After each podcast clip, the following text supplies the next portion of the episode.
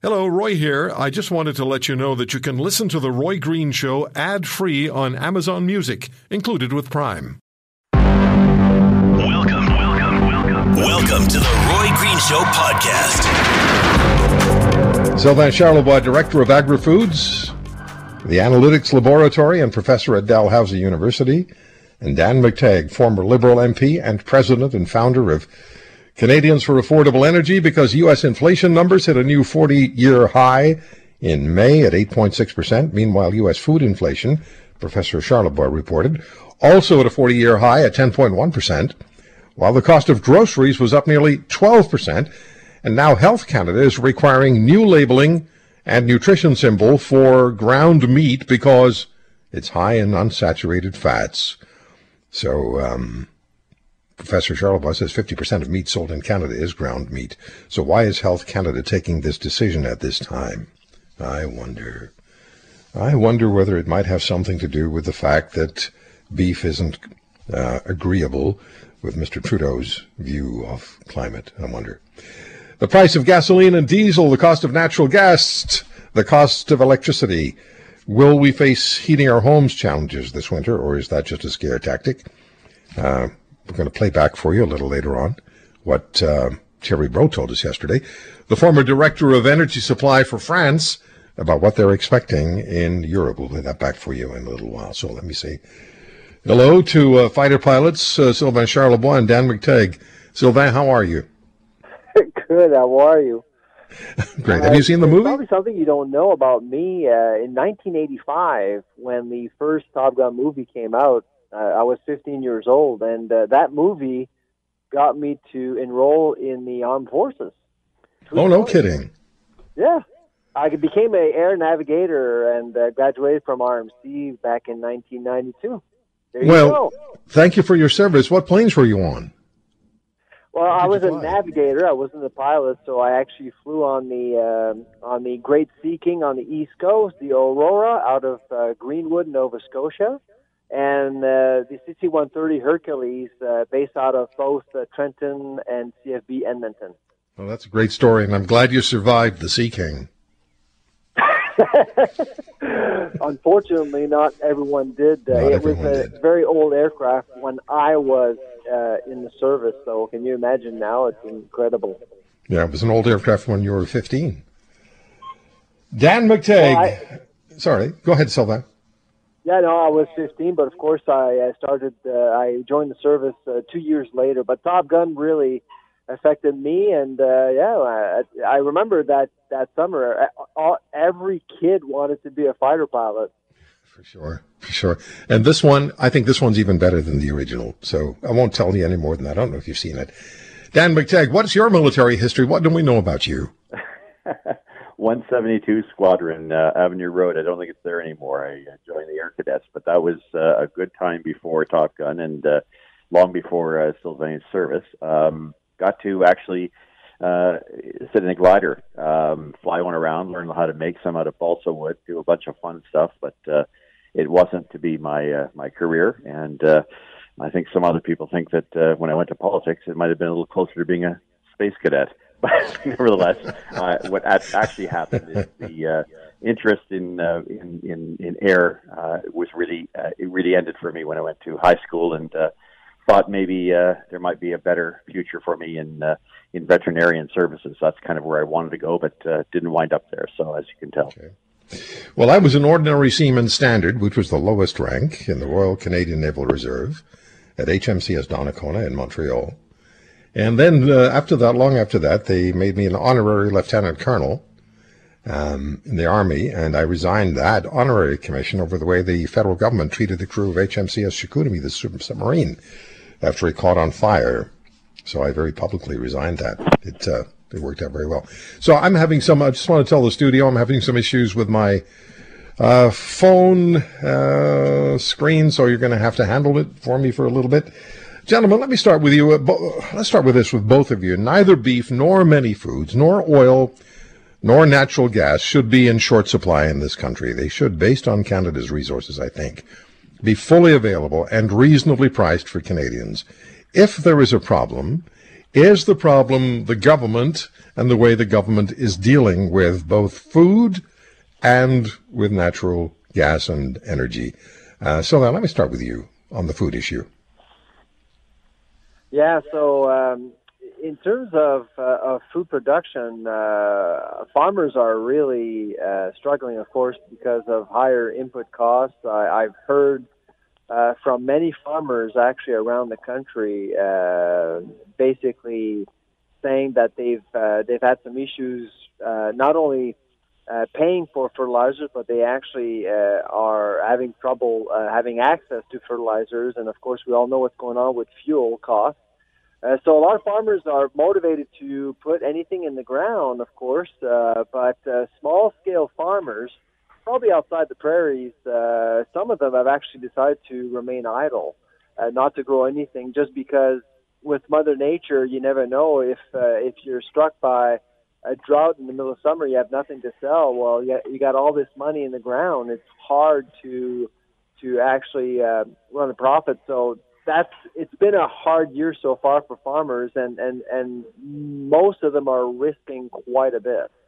Yeah, and uh, I think I have an idea of what you're going to say to me, but uh, j- just for the sake of our listeners and where we are today in the national scene, on the international scene, when it comes to the issue of energy resources, how much is the federal government of this country, there may be other governments as well, how uh, involved are they in areas they, let me rephrase the question from the way I usually do it. How involved are they in areas they shouldn't be involved in? Well, they shouldn't be involved in killing pipelines, natural gas and oil, um, nor tolerating those who are, you know, uh, standing in the way of their uh, their building. Um, you know, it's interesting, Roy, that why we haven't been able to get more than one pipeline rebuilt. The Americans have gone another way up until the Biden administration came in, and uh, built uh, 172 of them.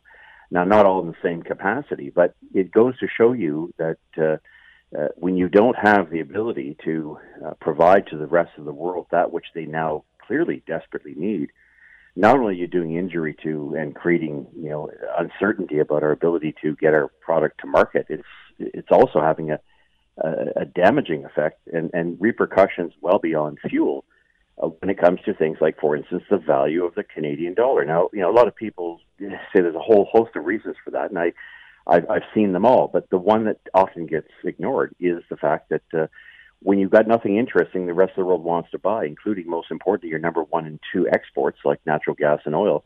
You can imagine uh, the, the damage that has on uh, on the purchasing power of every Canadian. Okay, just before I take a break here, I want to ask you each uh, one more question, and then when we come back, we're going to do something a little differently. So then let me start with the food inflation. It's at a 40 year high. The impact on uh, the cost of food, uh, what is it? And how does the food industry react to and or perhaps prepare production with this inflationary trend and rising interest rates? Yeah, so uh, we got numbers from the U.S. Uh, this week. So uh, 12% at the grocery store. That that is huge.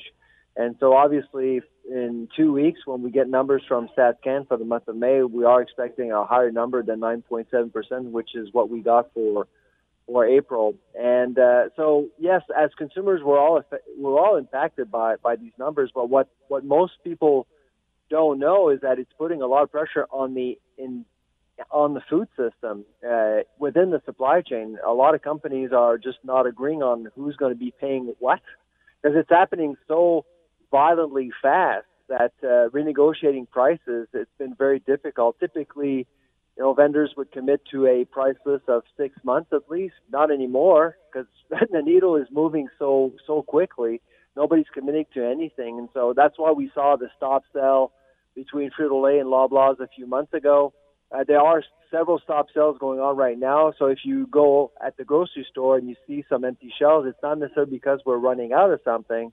It's just because right now the supply chain is under tremendous pressure, and uh, a lot of companies are, are trying to the, the best.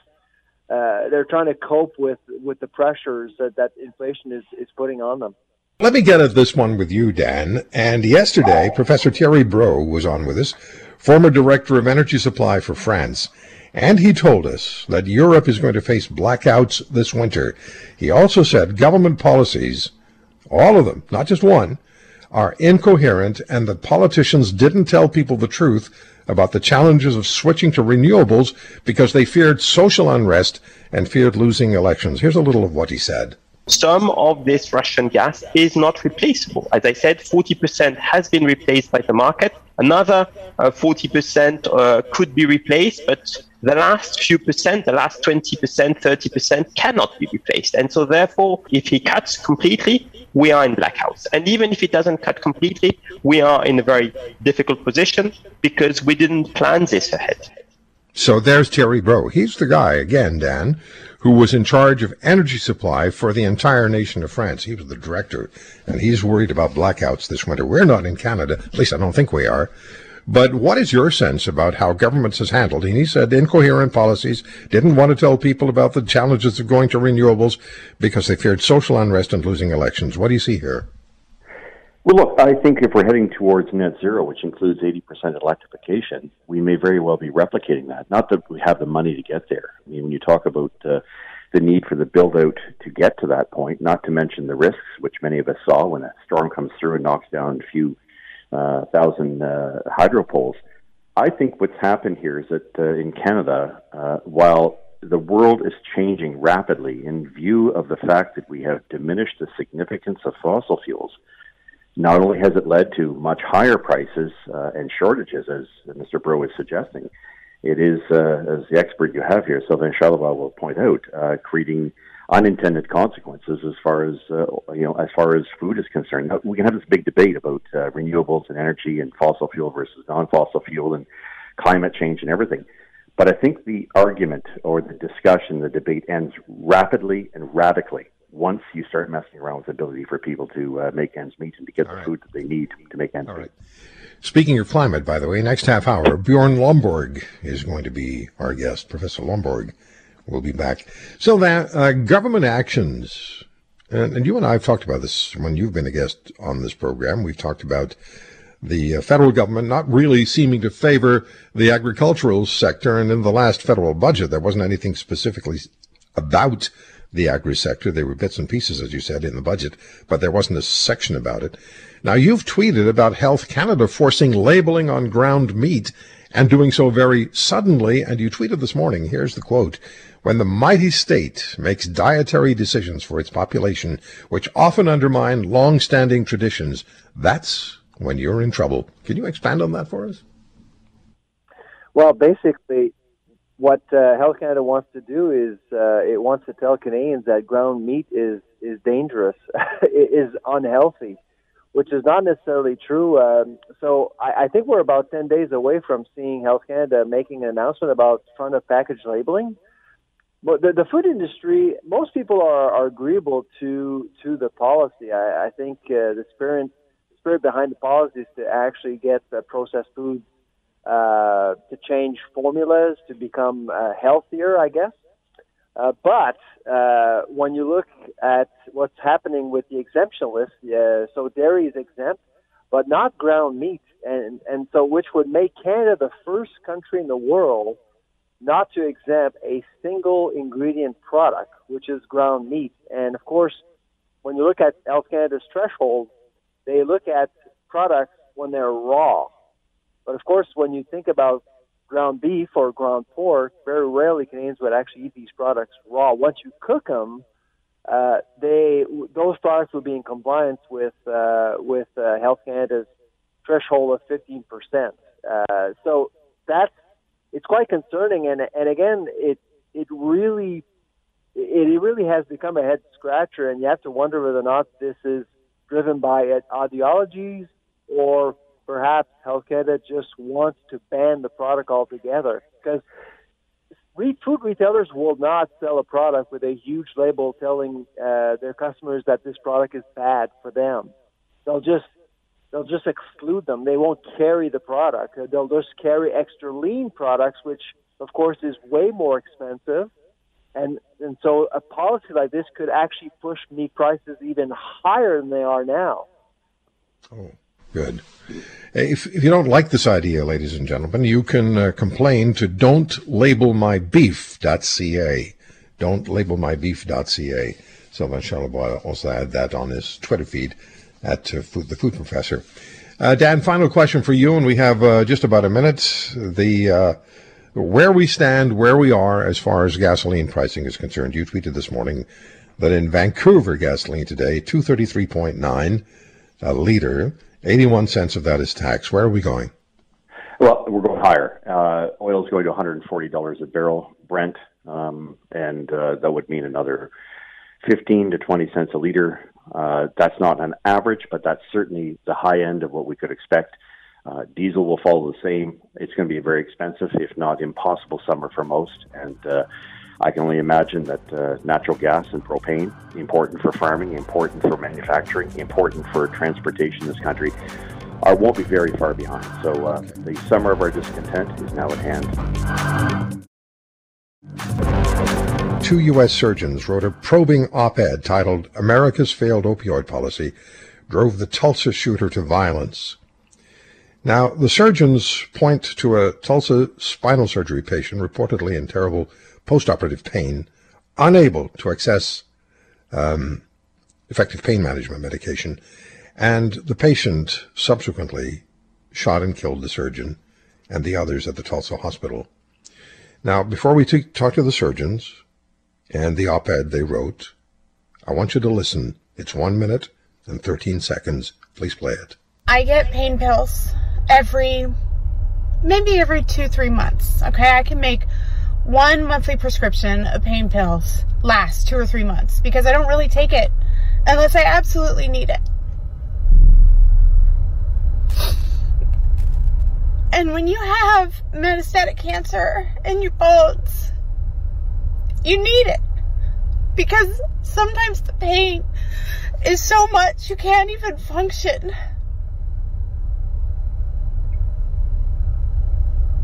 And I just want to function. I just want to be able to go to work and I want to be able to sleep and I want to be able to do things with my child and and I just want it not to hurt all the time. I've got cancer.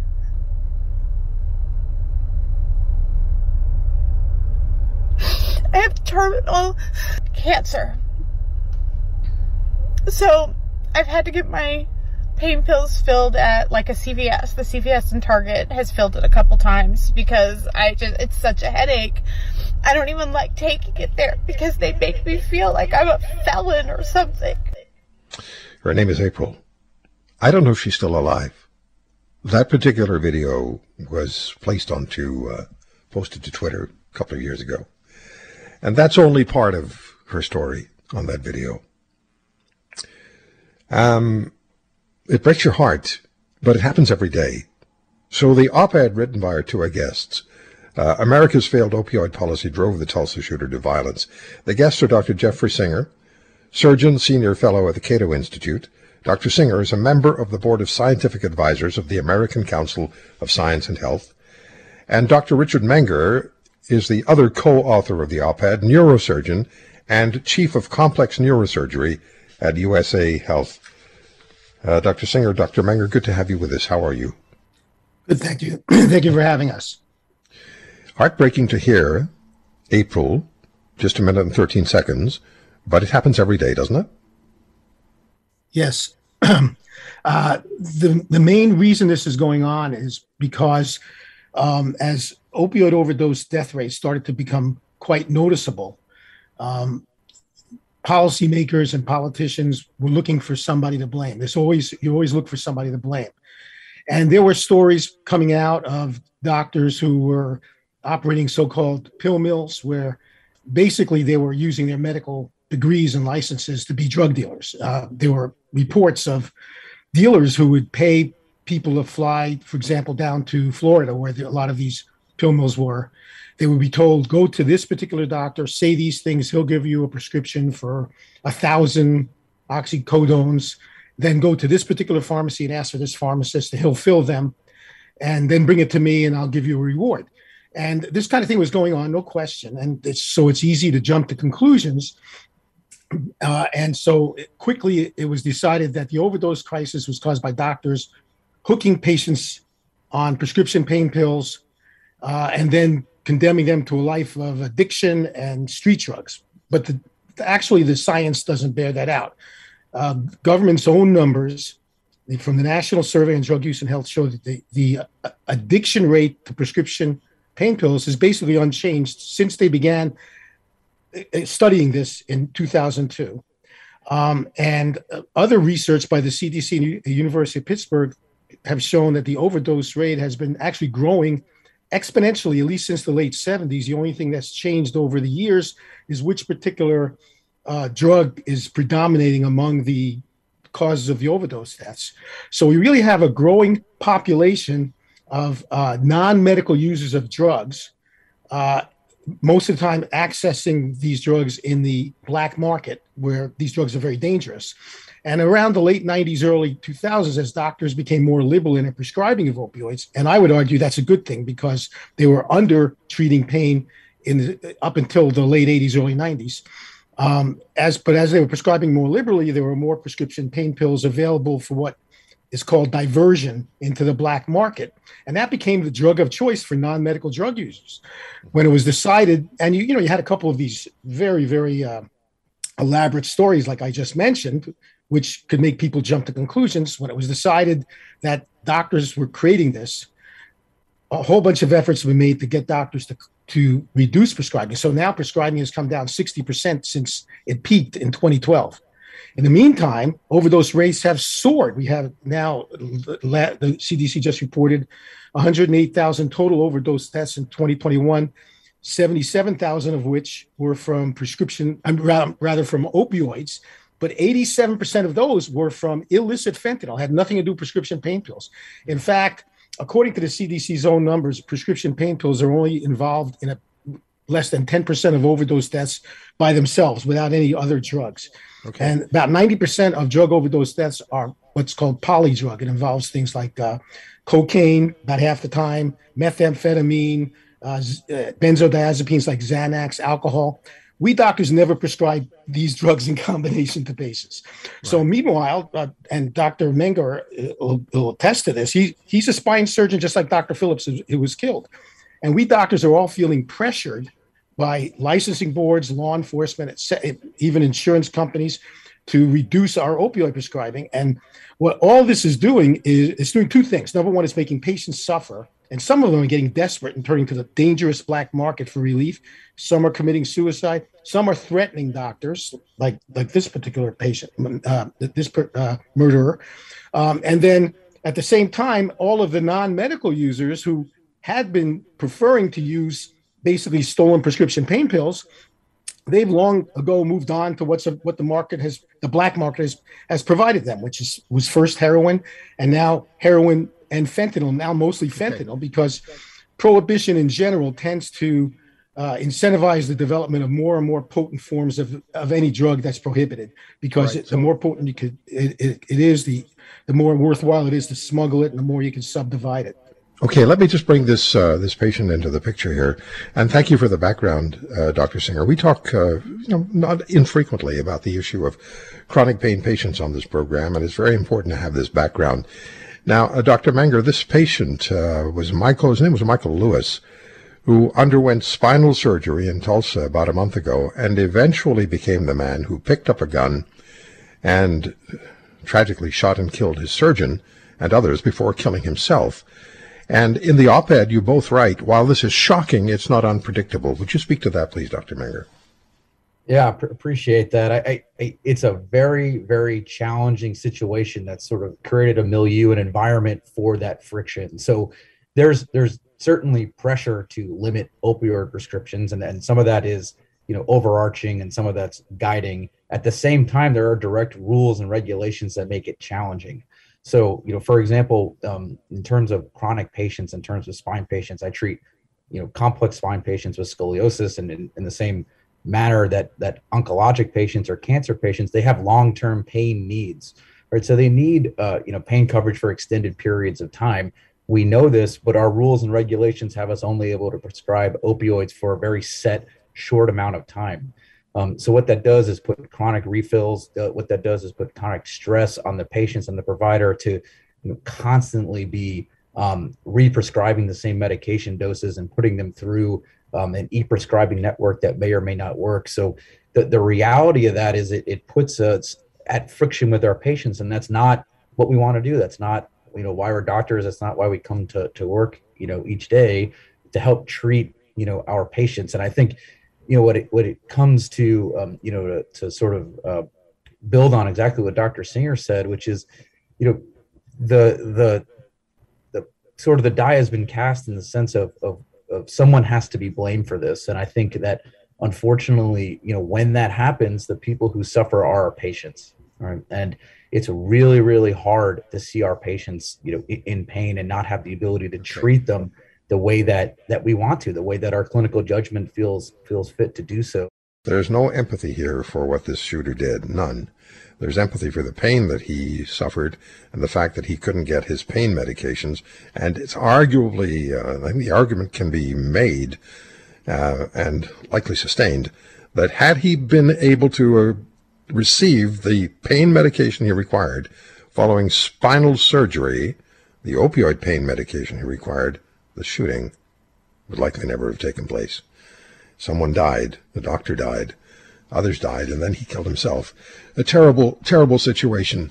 And uh, Dr. Singer, as you said, patients became the drug abusers. Patients, chronic pain patients, patients became drug abusers in the eye of the government, and the government became the big stick interventionist, adding pain on pain. Right. Um, and like I said, the government's own U.S. government's own data show that addiction to prescription pain pills has not changed since they began it's roughly, uh, I think, 1.2% of adults since they began taking the uh, data in 2002. You know, this is, uh, I've, I've been arguing for a while now, this is really a prohibition crisis. So that's what it's always been. You know, back in the 70s, uh, 80s, and early 90s, when the majority of people overdosing on drugs were minorities, inner city people, marginalized groups, then policymakers blamed the overdoses on their bad choices, their immoral behavior. But when it began to involve white middle class people in the you know early 2000s then they blamed it on they said that that, that, that the overdose victims were victims of the pharmaceutical companies and bad doctors but all along the blame rests in one place and that's drug prohibition. Drug prohibition makes non-medical use or you know use outside the medical setting of drugs very dangerous because the only place you can get it is in the black market and the black market you know there's no opportunity to be sure about the uh, the dosage whether or not it's tainted. And now so a lot of people uh, who were in, using uh, stolen prescription pain pills and i would argue that was a lot safer actually because they were what they said they were you knew the dose they weren't adulterated they they their source dried up uh, and they have moved on to much more dangerous drugs. That's okay, why the overdose rate is going to, up. Meanwhile, just interject with this particular point. I'd like to interject with this point, if I could, because we, we only have about three minutes left. Oh, yeah. there, there are doctors. There's a large group of doctors who will support this. You call it the prohibition on on uh, chronic yeah. pain medication, the opioids. And you, Dr. Singer, you were involved in a debate on that issue just a couple of nights ago in New York City.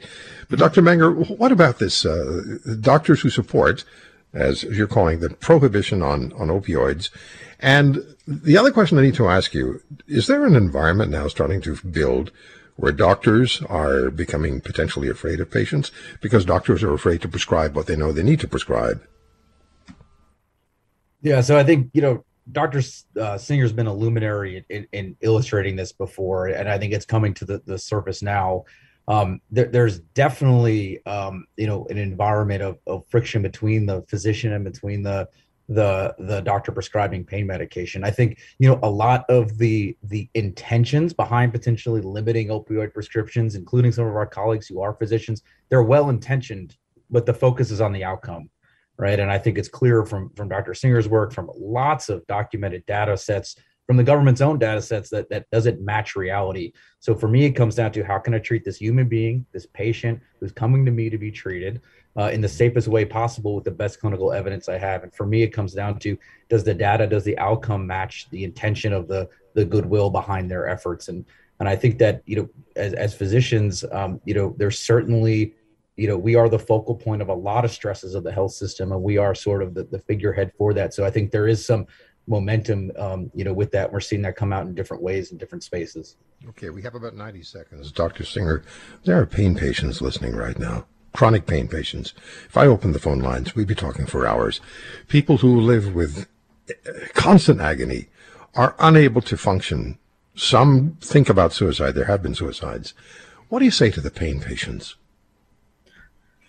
I, I sympathize with their situation uh, tremendously because these these are people who need relief, um, and just because they've been on a drug that there are lots of drugs that cause dependence. Beta blockers cause dependence. You take them for high blood pressure. Anti-epileptics cause dependence. Just because your body has developed a dependence on the drug, that's not the same thing as being addicted. And if the drug is doing what it's supposed to be doing, if you're taking it long term and it's giving you enough relief where you can have some uh, productive, meaningful life, then there's absolutely no reason whatsoever to stop that. It's irrational and cruel. All right, firearms in the news every day.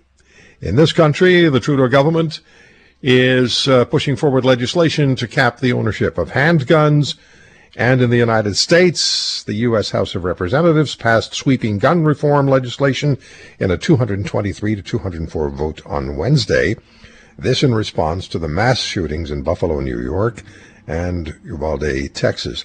The House vote, though, is expected to fail to reach the required 60 votes in the Senate and fail to become law. There were marches in Washington yesterday, more today, demanding changes to U.S. gun legislation. Our guest was honored at a Boston Celtics Golden State Warriors NBA Finals game in Boston this week.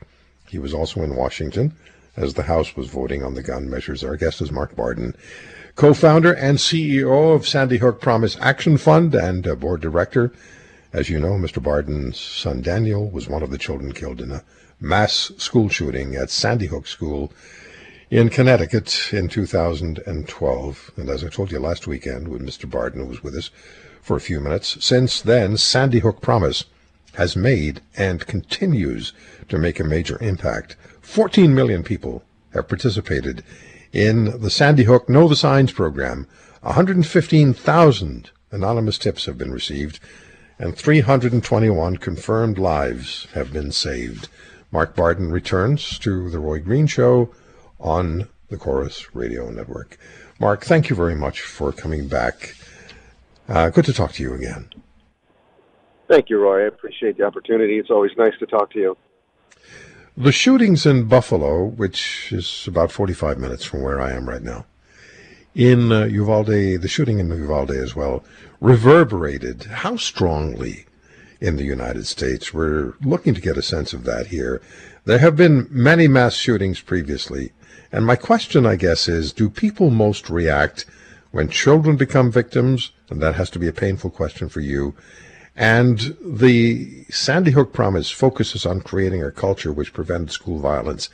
I'd like you to speak to that, but how long do people, in fact, respond to mass shootings? Or has it become a situation in the United States where, unfortunately, tragically, they're so prevalent that they almost slide by after a while? Oh yeah, that's the question of the day, Roy. And, and, and I'm doing my best between my organization and my my own personal outreach to not allow uh, folks in, in our country to become complacent to the the constant mass shootings, constant shootings in our towns and cities uh, every day. Uh, we, we cannot we cannot look away. We cannot um, just go on with our lives as if this is not an epidemic because it is. And as you say, uh, those feelings are spiked when we see such hor- horrific atrocities like grocery shoppers being gunned down and shot to death in a store for being black. Uh, and of course, uh, in our country, I think a lot of folks thought the tragedy that happened to my little Daniel when school children were shot to death in their elementary school in Sandy Hook was was uh, would, would never happen again, and it was an anomaly. And now we've, we've witnessed that has now happened again and you add that up to folks uh, in places of worship and in the shopping mall and a concert and the ball field and anywhere and everywhere you go, uh, there's a potential that you're going to be shot to death. It's unacceptable, and uh, I uh, I am begging all Americans to hold on to that outrage and let it uh, continue past the news cycle and not let it fade with the news cycle and, and become active and stay active. It's the only way we're going to turn this around. Yeah, Mark, your dedication to this is exceptional, given what you have experienced, what your family experienced, what the other families at Sandy Hook have experienced. For you to be doing what you're doing as consistently and as long as you have, with the dedication you bring to the issue, is really, really exceptional. And we all thank you for that. The uh, I appreciate that, Roy. It's it's driven by you know we know that this is preventable. We have the tools at our disposal to, to prevent these from happening, and um, that that's where there's hope. It's also where it's so frustrating. Uh, but but I have to lean into the hope that uh, we can we can prevent this from happening and change our culture. Yeah. So the vote in the House of Representatives in Washington this week on gun legislation, 223 to 204. Support for changes to the gun legislation, excuse me, larger capacity magazines restrictions, raising the age for purchases of firearms. And that one really got to me because in Texas, the Uvalde school children shooter was able to buy, this is so stunning to me, was able to buy high powered semi automatic rifles on his 18th birthday. But Mark, had he instead been drinking a beer on a Texas beach, he would have received a citation. How does that begin to make sense? It doesn't make sense to me, Roy. To be honest with you, um, the the ability to to buy, um, you know, the most lethal consumer product known to man, the uh, and, and to buy uh, assault weapons should not be available for an 18 year old to purchase as an impulse buy. Plain and simple. End of story. Uh, so uh, both the House and the Senate are trying to address that um, with whatever they can get across the finish line, and that's what we're trying to talk about here: is what's possible at this stage of the game. Uh, this, this, all of all of what we're seeing in these days, Roy, are first steps. Uh, it's the beginning, uh, and I think I think we'll understand. Well, our country will be able to understand that this doesn't mean the the end of your career if you uh, vote to to protect the lives of your constituents and make your community safer. Uh, so we'll see provisions that will address the 18-year-old uh, um, age limit for uh, uh, somebody to buy um, an assault rifle. You're not looking to disarm Americans with Sandy Hook Promise. Your approach is also nonpartisan. Uh, you want responsible gun ownership, and you're res- you're supported by many gun owners in in that regard. Mark, please tell us what what is it that makes absolute what makes sense as far as gun ownership is concerned or gun legislation is concerned. And when I look at that 223 to 204 votes in the House of Representatives in Washington this week, so it passes on the uh, you know, larger capacity magazine restrictions and so on. But when it gets to the Senate, it's not going to get through because it will not have the votes. What is what is sensible, and how do you get it past the various levels of government. Again, keeping in mind you're not trying to disarm Americans. That's exactly right. And none of these provisions that are being introduced either in the House or the Senate uh, or anything about disarming Americans or uh, eliminating anyone's Second Amendment rights They're all consistent with the Constitution. They are supported by uh, responsible gun owners. And if you identify as a responsible gun owner, you're probably already practicing everything that they're trying to um, bring through as law. and uh, and I've always known, we've always known that we have the numbers. We have uh, the vast majority of sensible uh, Americans, whether they're gun owners or not, whether they're Republicans or Libertarians or uh, or Democrats or whatever their political stripe, all agree that we want to protect our children and make our communities safer, and that these are uh, reasonable ways to do that, uh, to bring those numbers of casualties down, of these preventable uh, tr- atrocities by uh, guns. And uh, everything that's being proposed is constitutional and is also proven effective to save lives and reduce those numbers. So it's been my mission. We've talked about complacency early earlier, and it's always been my my belief that that is the true em- enemy here, is complacency, and getting more folks activated and to demand that their legislators vote in their favor uh, on this issue is is where the, rubber meets the road, and that's where the change will come. And that's what I'm on this mission to try to inform people and educate them that these provisions are all constitutional and they're all proven effective. We just need people to speak up and uh, and let their legislators know that this is important to them and that they're demanding it. Before we take a break, Mark, how can our listeners become involved with Sandy Hook? And we have listeners on both sides of the border. Um, I'm, as I said, I'm 45 minutes from Buffalo right now. How can our listeners get involved?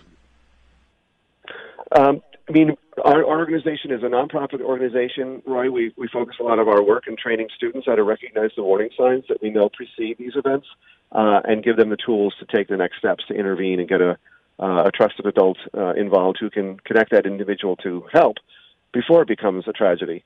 Uh, and we do that through the generosity of our of our donors and our volunteers and our staff and all the people that help us do this work. We don't charge anything for these programs to bring them into schools across the country. Uh, so we, we, we are always dependent on the help uh, of folks who want to donate time uh, or dollars or um, or advocacy or, or helping us spread the word. It's all about ed- uh, education and awareness. Uh, so there's so many opportunities for folks to help. Uh, this this organization has been nonpartisan since its inception, uh, and that is why we, we are so effective at, at moving the needle on this because our intention is is genuine. Uh, we are all about protecting students and making communities safer, uh, and we do that with the support of both gun owners, non-gun owners, uh, Democrats, and Republicans. Uh, it's really a human issue, and we're treating it as such. All right. This story just moved this afternoon on globalnews.ca in a potential breakthrough toward the first significant U.S. gun law in decades. A bipartisan group of senators on Sunday, so today, announced an agreement on a framework for a firearms safety bill with enough Republican support to advance in the narrowly divided Senate. The plan, praised by President Joe Biden, includes support for state red flag laws keeping guns from potentially dangerous people, tougher criminal background checks for firearms buyers under 21, and a crackdown on straw purchases by people buying firearms for others who could not pass a background check. My guest is Mark Barden. He is the co-founder and CEO of Sandy Hook Promise. You can go to at Sandy Hook on Twitter. So, Mark, it looks as though it's potentially now going to happen that the that the Senate will ratify and support the legislation passed in the House. Uh, yeah, something or something like it, uh, Roy. There's definitely uh, room. There's a reason for optimism here. Um, the Senate uh, uh, announcing this framework today uh, with the support of, of, of 10 Republicans. And, and, that's just on the framework. So there's room for more to, to, to uh, add their name to this uh, list of, of Republican supporters. and I think it's significant.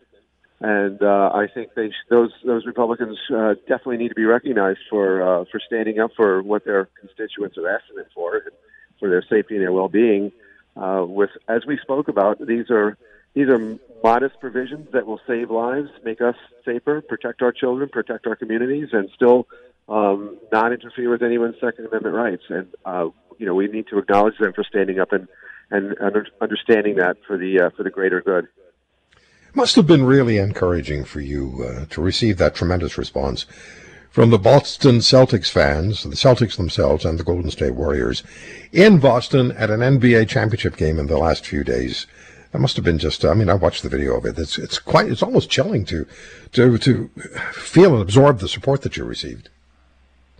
It was uh, it was such an honor, Roy, and uh, to be to be recognized by by that organization. They're a wonderful organization, and uh, they do a lot of really good work in community outreach. And uh, they have a program where they recognize what they deem or consider heroes among us, and uh, my my friend and colleague Nicole Hockley and I were both uh, recognized by that organization at their game game four of their uh, of their their finals and uh, with the Golden State Warriors and uh, what what a overwhelmingly uh, powerful event that was and it was such an honor to be uh, recognized. Share with us, please, some of the successes of Sandy Hook Promise. And I mentioned at the uh, beginning of our interview today and, and last weekend, 14 million people participated in the Sandy Hook Know the Signs program. 115,000 anonymous tips received. 321 confirmed lives have been saved. Please, uh, please expand on that. Tell us, please, you know, the successes that you have and have had as an organization. Yeah, thanks for that opportunity because I'm so proud of that, Roy, and I'm so proud of the students who, uh, who take our programs seriously you know, we, we bring our Say Something and our, and our Start with Hello programs into schools. And the students uh, not only are exposed to this wonderful curriculum where they are taught, taught to recognize those warning signs, which are almost always there before there's a tragedy. Uh, and then they, they understand the responsibility of telling a trusted adult, either in person or through our anonymous reporting system, uh, where they are connected to a, a counselor, a live person who's trained professional, and getting that individual, whether it's themselves or someone else that they're concerned about, uh, connected to uh, help and services that they need, so they can they can continue to be healthy before it uh, devolves into something more serious.